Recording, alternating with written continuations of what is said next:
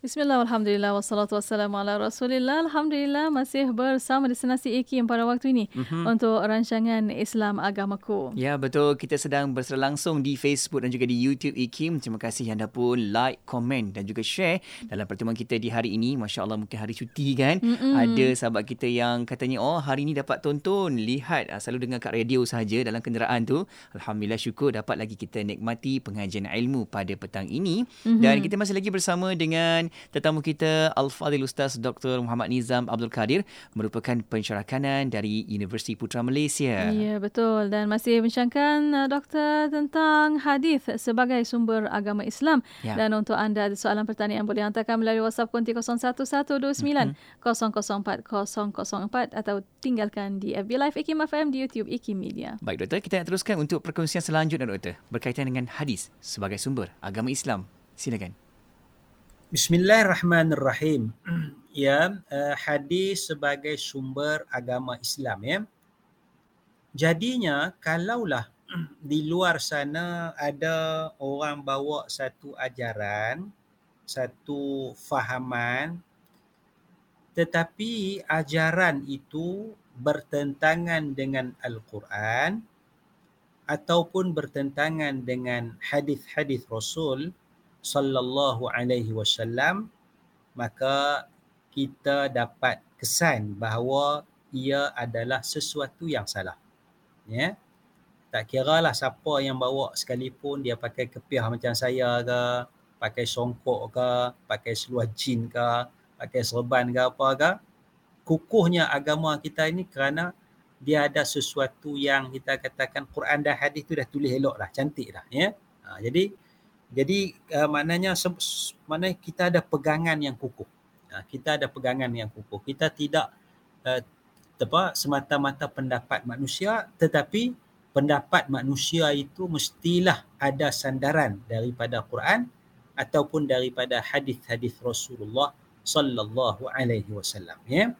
Uh, jadi apa-apa sekalipun lah ya. Apa-apa sekalipun kalau yang pelik-pelik yang mengarut-mengarut dan sebagainya itu ha, kita kena refer balik kepada Al-Quran refer balik kepada hadis dan cara nak refer pun kita boleh bertanya kepada ahli ilmu lah.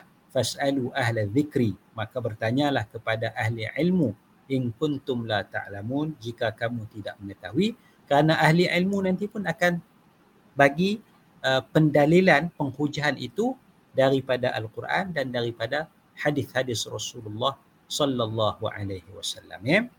Uh, contohnya ya uh, kadang-kadang ada orang bawa satu perkara yang pelik ya. Satu perkara yang pelik. Ada orang bawa uh, apa ni uh, bicara satu konsep roh sebagai contoh. Ya, konsep roh sebagai contoh ya.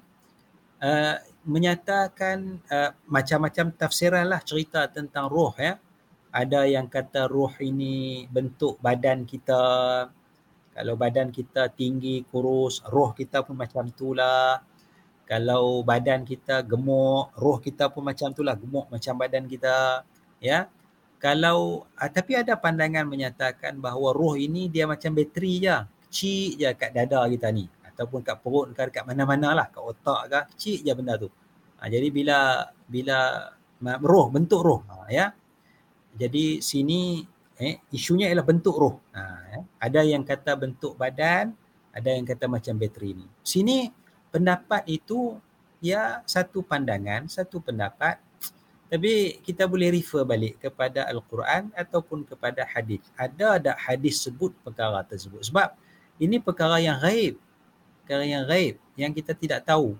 Melainkan kalau ada hadis. Ha, jadi jadi maknanya kalau ada hadis bagi tahu roh kita bentuk badan kita, okey, clear lah, tak payah kacau lah. Ha, kalau ada hadis kata roh kita macam seketui bateri tu, bateri pun tak ada sama Rasulullah kan. Jadi macam mana Rasulullah nak sebut pasal bateri tu? Jadi maksudnya itu senang je agama kita ni, simple. Ya, Boleh bawa macam kita pergi mahkamah lah. Kita dakwa macam-macam depan hakim. Ada bukti tak? Tak ada bukti. Ya, ha, maka tidak sahlah di hadapan hakim tu di dalam mahkamah. Maka begitulah kita bawa macam-macam pandangan dalam agama kita ni boleh bawa tapi ada tak pendalilan daripada Al-Quran dan juga daripada hadis-hadis Rasulullah sallallahu alaihi wasallam. Ini yang saya katakan keindahan, kekuatan agama Islam ni kerana bendanya telah telah apa kukuh ya, kukuh. Dia tak boleh goyah dah. Ha, pasal apa-apa pun rujuk kepada sumbernya antara yang kita sebutkan pada hari ini ialah hadis Rasulullah sallallahu alaihi wasallam ya. Itu asas yang penting ya. Ha, cuma itulah kita nak kena lihat jugalah kadang-kadang orang bawa hadis-hadis yang pelik hadis-hadis yang palsu ya uh, yang kadang-kadang kita pun rasa ish adakah ini ajaran nabi adakah ini ajaran Islam uh, ya. Situ kita nak kena sedar bahawa adanya riwayat-riwayat hadis yang pelik riwayat hadis yang mengarut riwayat hadis yang tak betul riwayat hadis yang palsu. Ada ya. Bukan nabi itu yang bercakap palsu tidak. Bukan nabi yang berbohong tidak. Riwayat itu dipalsukan atas nama nabi ya ya orang bagi tahu nabi kata sedangkan nabi tak kata. Ha, ya. Ha, jadi ada konsep ni dalam al-Quran yaquluna huwa min indillah wa ma huwa min indillah.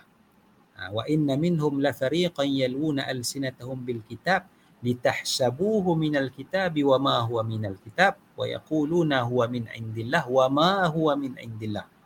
Akan ada satu golongan dia pusing sikitlah lidah dia tu macam mana dia kata ini daripada kitab sedangkan dia bukan daripada kitab. Ini daripada Allah sedangkan dia bukan daripada Allah Subhanahu wa taala. Samalah ya. Orang guna nama nabi uh, bukan daripada Nabi Muhammad sallallahu alaihi wasallam. Wallahu a'lam.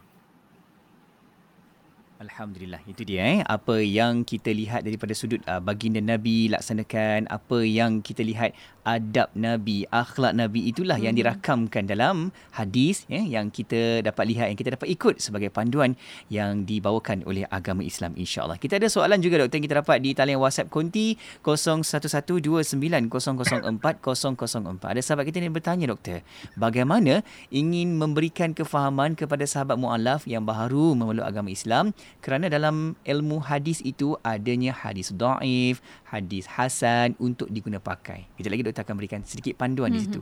Iya betul. Ya. Dan untuk waktu ini doktor dan uh, para pendengar kita berehat seketika. Mm-hmm. Kita akan kembali selepas ini untuk anda terus setia bersama kami hanya di Destinasi IKIM.